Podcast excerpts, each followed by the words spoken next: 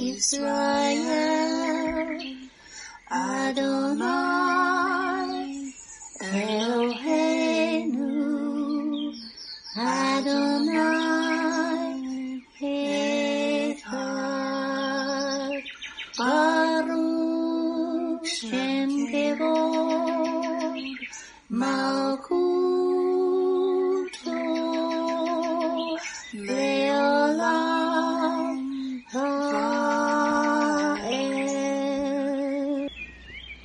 O Israel, the Lord is our God, the Lord is one. Blessed be the name of the glory of his kingdom forever and ever. Amen. Good morning, Mishpachah. Welcome to the Daily Audio Torah. I'm Laura Densmore, your host, and I'm so glad you're joining in with me today. Journey with me through the entire Bible in one year, focusing on the biblical calendar, the Sabbath, the feasts, and the Torah reading cycle. We have many voices, interpretations, and points of view out there, but there is nothing like listening to the crystal clean, pure Word of God in your life. It is living water for your spirit, as it is written in Romans 10:17. So then faith comes by hearing, and hearing by the Word of God. When we listen to the spoken Word of God, it is living and powerful, and sharper than any two edged sword, piercing even to the division of soul and spirit, and of joints and marrow, and is a discerner of the thoughts and intents of the heart. Hebrews 4:12. The Word of God is alive, it is powerful, and it renews our mind and builds up our spirit. Are you being blessed by this ministry? Please consider supporting Daily Audio Torah. You can make a one time or a recurring donation by going to dailyaudiotorah.com and then click on the Give pick on the navigation menu. You can then make a secure online donation there. Thank you for your prayers and thank you for your support. Now let's continue our journey through the entire Bible in one year. This week we are reading from the Israel Bible for the Hebrew Scriptures and from the King James for the Brit Hadashah. Today we begin a new Torah portion, Vayetze, and it means, and he went out. Genesis 28 10 to 22. Meanwhile, Jacob left Beersheba and traveled toward Haran. At sundown, he arrived at a good place to set up camp and stopped there for the night. Jacob found a stone to rest his head against and lay down to sleep. As he slept, he dreamed of a stairway that reached from the earth up to heaven, and he saw angels of God going up and down the stairway. At the top of the stairway stood the Lord, and he said, I am the Lord, the God of your grandfather Abraham and the God of your father Isaac. The ground you are lying on belongs to you. I am giving it to you and your descendants. Your descendants will be as numerous as the dust of the earth.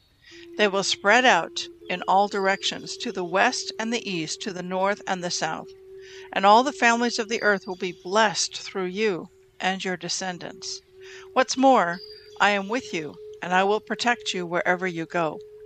One day I will bring you back to this land.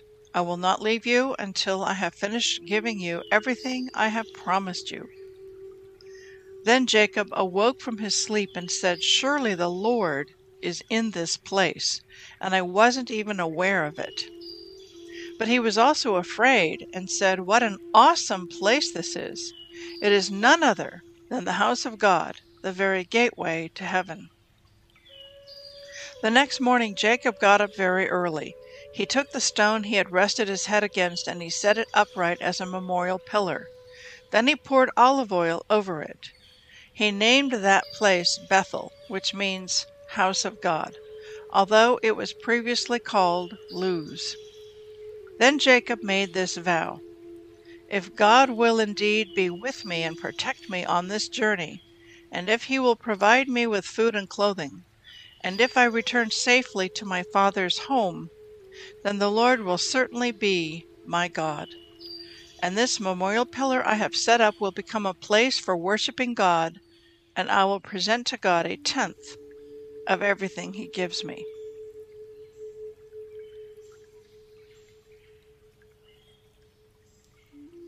Ezekiel 16:42 to 17:24 that at last my Lord's fury against you will be spent and my jealous anger will subside. I will be calm and will not be angry with you any more. But first, because you have not remembered your youth, but have angered me by doing all these evil things, I will fully repay you for all your sins, says the sovereign Lord. For you have added lewd acts to all your detestable sins. Everyone who makes up proverbs will say of you, like mother, like daughter. For your mother loathed her husband and her children, and so do you. And you are exactly like your sisters, for they despise their husbands and their children. Truly, your mother was a Hittite, and your father an Amorite. Your older sister was Samaria, who lived with her daughters in the north. Your younger sister was Sodom, who lived with her daughters in the south. But you have not merely sinned as they did, you quickly surpassed them in corruption. As surely as I live, says the sovereign Lord, Sodom and her daughters were never as wicked as you and your daughters. Sodom's sins were pride, gluttony, and laziness, while the poor and needy suffered outside her door. She was proud and committed detestable sins, so I wiped her out, as you have seen. Even Samaria did not commit half your sins. You have done far more detestable things than your sisters ever did. They seem righteous compared to you. Shame on you! Your sins are so terrible that you make your sisters seem righteous, even virtuous. But some day I will restore the fortunes of Sodom and Samaria, and I will restore you too. Then you will be truly ashamed of everything you have done, for your sins make them feel good in comparison. Yes, your sisters, Sodom and Samaria, and all their people will be restored, and at that time you also will be restored. In your proud days you held Sodom in contempt, but now your greater wickedness has been exposed to all the world, and you are the one who is scorned by Edom and all her neighbors, and by Philistia. This is your punishment for all your lewdness and detestable sins, says the Lord. Now, this is what the sovereign Lord says I will give you what you deserve, for you have taken your solemn vows lightly by breaking your covenant. Yet I will remember the covenant I made with you when you were young, and I will establish an everlasting covenant with you. Then you will remember with shame all the evil you have done. I will make your sisters Samaria and Sodom to be your daughters, even though they are not part of our covenant. And I will reaffirm my covenant with you, and you will know that I am the Lord. You will remember your sins and cover your mouth in silent shame when I forgive you of all that you have done. I, the sovereign Lord, have spoken. Then this message came to me from the Lord Son of man, give this riddle and tell this story to the people of Israel. Give them this message from the sovereign Lord. A great eagle with broad wings and long feathers covered with many colored plumage came to Lebanon. He seized the top of a cedar tree and plucked off its highest branch. He carried it away to a city filled with merchants. He planted it in a city of traders. He also took a seedling from the land and planted it in fertile soil. He placed it beside a broad river where it could grow like a willow tree. It took root there and grew into a low spreading vine. Its branches turned up toward the eagle, and its roots grew down into the ground. It produced strong branches and put out shoots. But then another great eagle came with broad wings and full plumage. So the vine now sent its roots and branches toward him for water even though it was already planted in good soil and had plenty of water, so it could grow into a splendid vine and produce rich leaves and luscious fruit. So now the sovereign Lord asks, Will this vine grow and prosper? No. I will pull it up, roots and all. I will cut off its fruit and let its leaves wither and die. I will pull it up easily without a strong arm or a large army. But when the vine is transplanted, will it thrive? No, it will wither away when the east wind blows against it. It will die in the same good soil where it had grown so well. Then this message came to me from the Lord Say to these rebels of Israel, Don't you understand the meaning of this riddle of the eagles? The king of Babylon came to Jerusalem, took away her king and princes, and brought them to Babylon. He made a treaty with a member of the royal family and forced him to take an oath of loyalty. He also exiled Israel's most influential leaders, so Israel would not become strong again and revolt. Only by keeping her treaty with Babylon could Israel survive. Nevertheless, this man of Israel's royal family rebelled against Babylon, sending ambassadors to Egypt to request a great army and many horses. Can Israel break her sworn treaties like that and get away with it? No. For as surely as I live, says the sovereign Lord, the king of Israel will die in Babylon, the land of the king who put him in power and whose treaty he disregarded and broke. Pharaoh and all his mighty army will fail to help Israel when the king of Babylon lays siege to Jerusalem again and destroys many lives. For the king of Israel disregarded his treaty and broke it after swearing to obey. Therefore, he will not escape. So, this is what the sovereign Lord says As surely as I live, I will punish him for breaking my covenant and disregarding the solemn oath he made in my name. I will throw my net over him and capture him in my snare. I will bring him to Babylon and put him on trial for this treason against me and all his best warriors will be killed in a battle, and those who survive will be scattered to the four winds. Then you will know that I, the Lord, have spoken. This is what the sovereign Lord says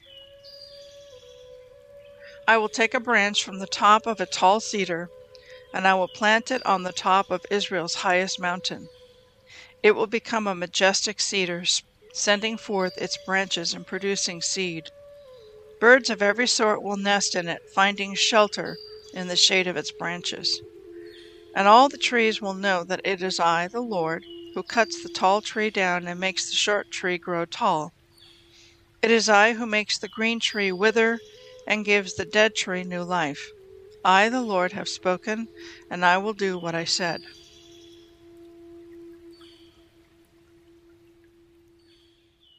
Hebrews 8 1 to 13. Here is the main point. We have a high priest who sat down in the place of honor beside the throne of the majestic God in heaven. There he ministers in the heavenly tabernacle, the true place of worship that was built by the Lord and not by human hands. And since every high priest is required to offer gifts and sacrifices, our high priest must make an offering too.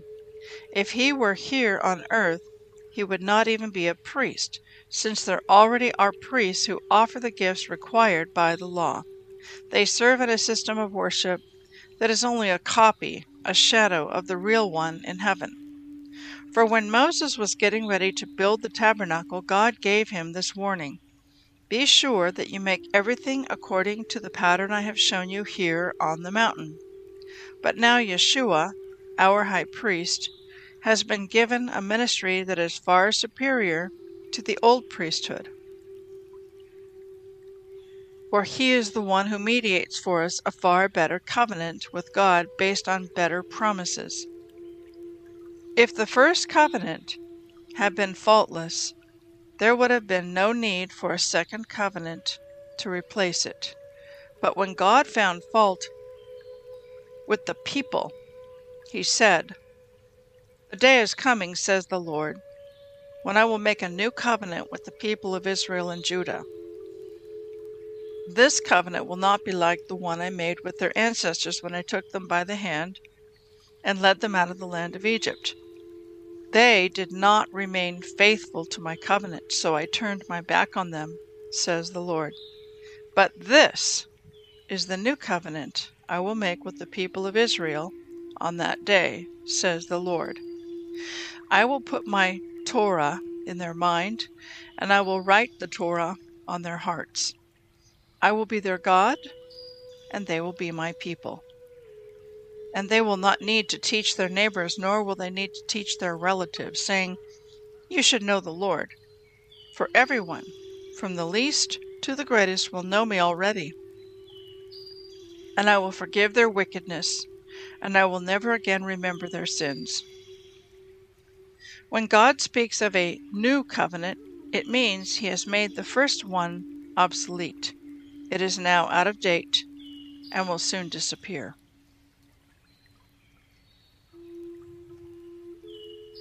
Psalm 106, 13 to 31. Yet how quickly they, the Israelites, forgot what he had done. They wouldn't wait for his counsel. In the wilderness, their desires ran wild, testing God's patience in that dry wasteland. So he gave them what they asked for, but he sent a plague along with it. The people in the camp were jealous of Moses and envious of Aaron, the Lord's holy priest. Because of this, the earth opened up. It swallowed Dathan and buried Abiram and the other rebels. Fire fell upon their followers, and a flame consumed the wicked. The people made a calf at Mount Sinai. They bowed before an image made of gold. They traded their glorious God for a statue of grass eating bull. They forgot God, their Savior, who had done such great things in Egypt such wonderful things in the land of Ham, such awesome deeds at the Red Sea. So he declared he would destroy them.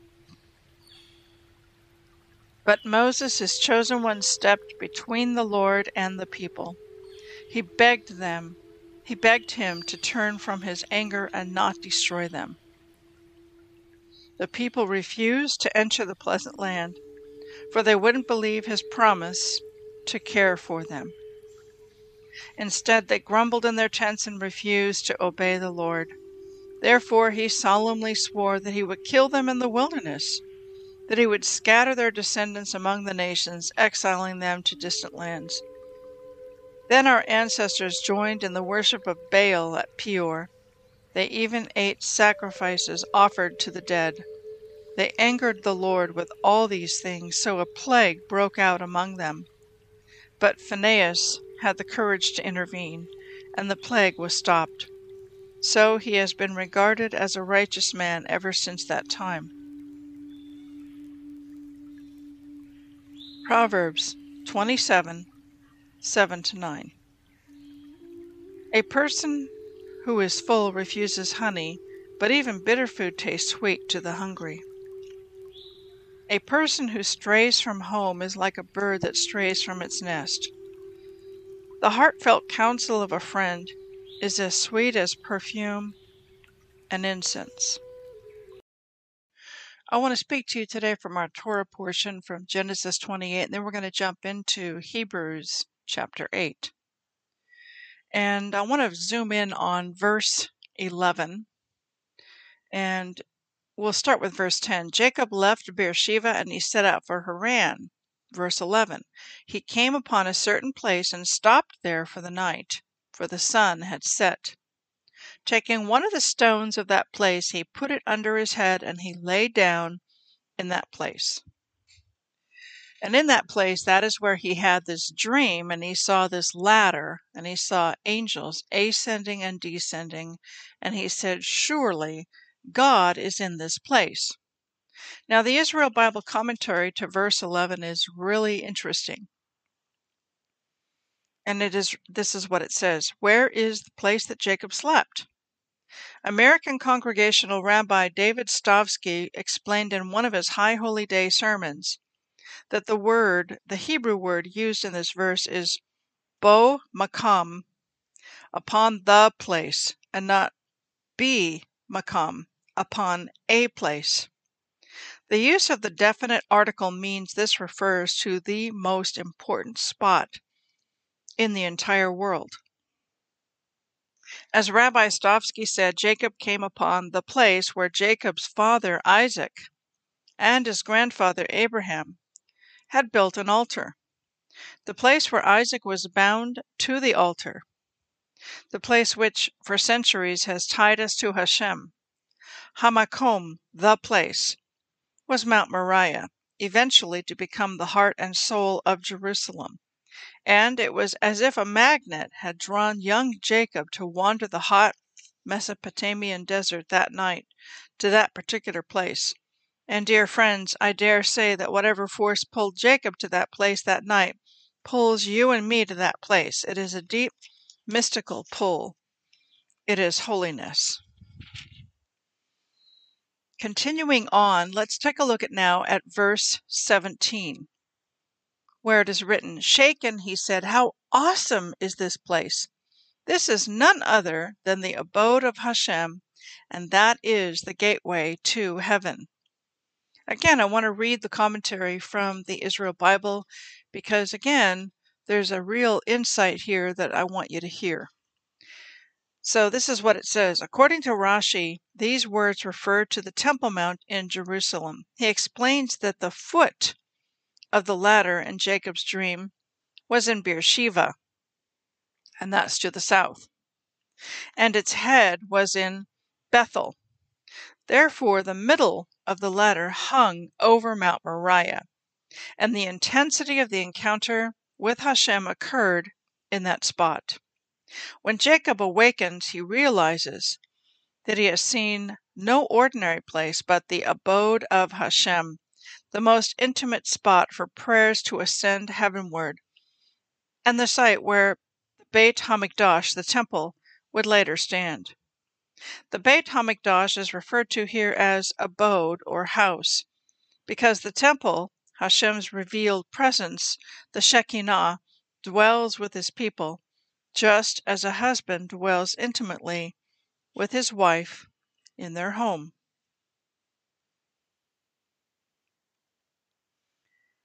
So now I want to jump into Hebrews chapter 8.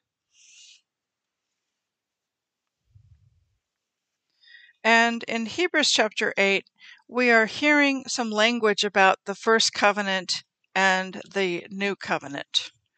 And this has been much misunderstood and misaligned in mainstream Christianity because uh, as this has been misinterpreted, people have said, well, the first covenant, the covenant that Moses made with the people at Mount Sinai with the Ten Commandments, it's been done away with.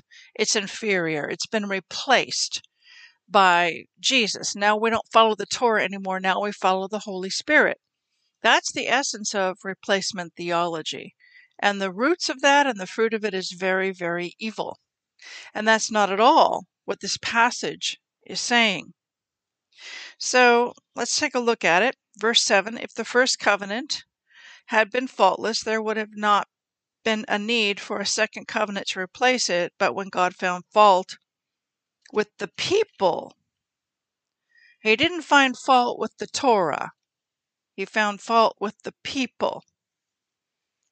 Okay, and he goes on to say in verse 9, They did not remain faithful to my covenant, so I turned my back on them. Verse 10, But this is the new covenant I will make with the people of Israel on that day, says the Lord. I will put my Torah in their mind, and I will write my Torah on their hearts. I will be their God, and they will be my people. So the Torah has not been done away with. The problem was with the hearts of the people, and so the Lord is dealing with that.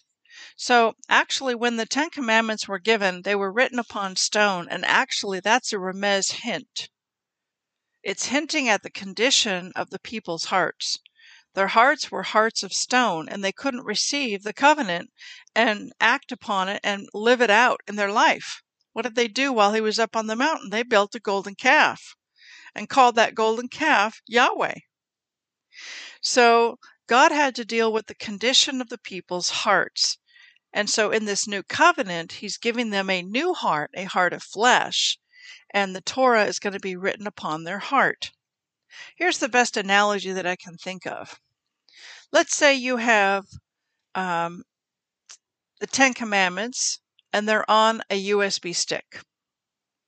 So uh, Moses goes up to the mountain and God gives him the uh, the Ten Commandments on a USB stick. And he comes down to the people, and what do the people have? They have a record player. A record player cannot play or produce information with a USB stick. It needs a record. So the condition of their hearts was stone. Their hearts, all they could do was play records because all they had was a record player.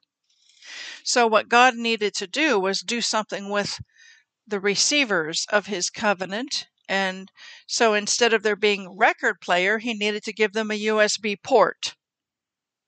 So once you have a USB port, now you can put the USB stick in the port, and now you can open it up and look at the file and play the music or read the document and read what it says.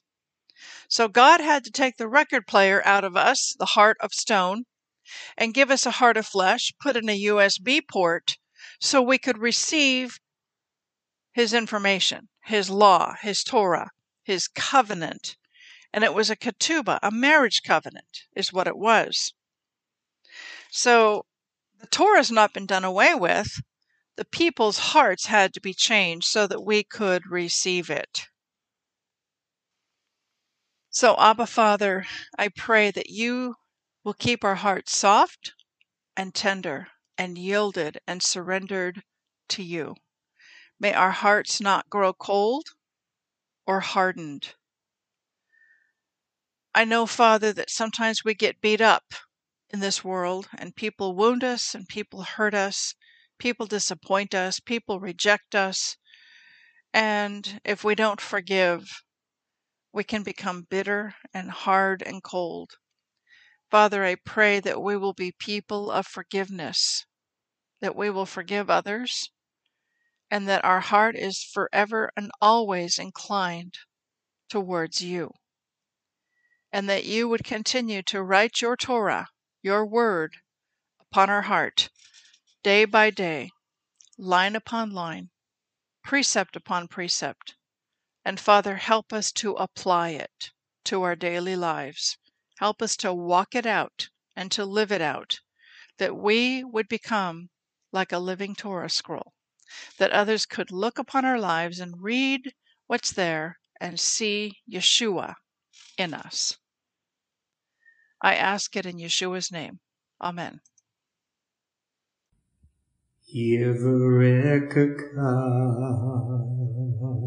Adonai Vish Mereka. Yair Adonai Panavilaka vikuneka. Isa Adonai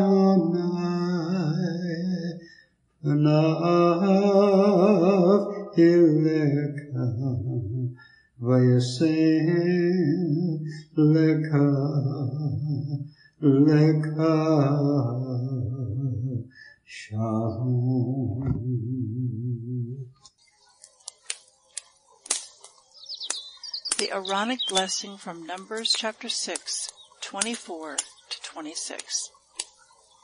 Adonai bless you and keep you. Adonai make his face to shine upon you and be gracious to you. Adonai lift up his countenance upon you and give you peace.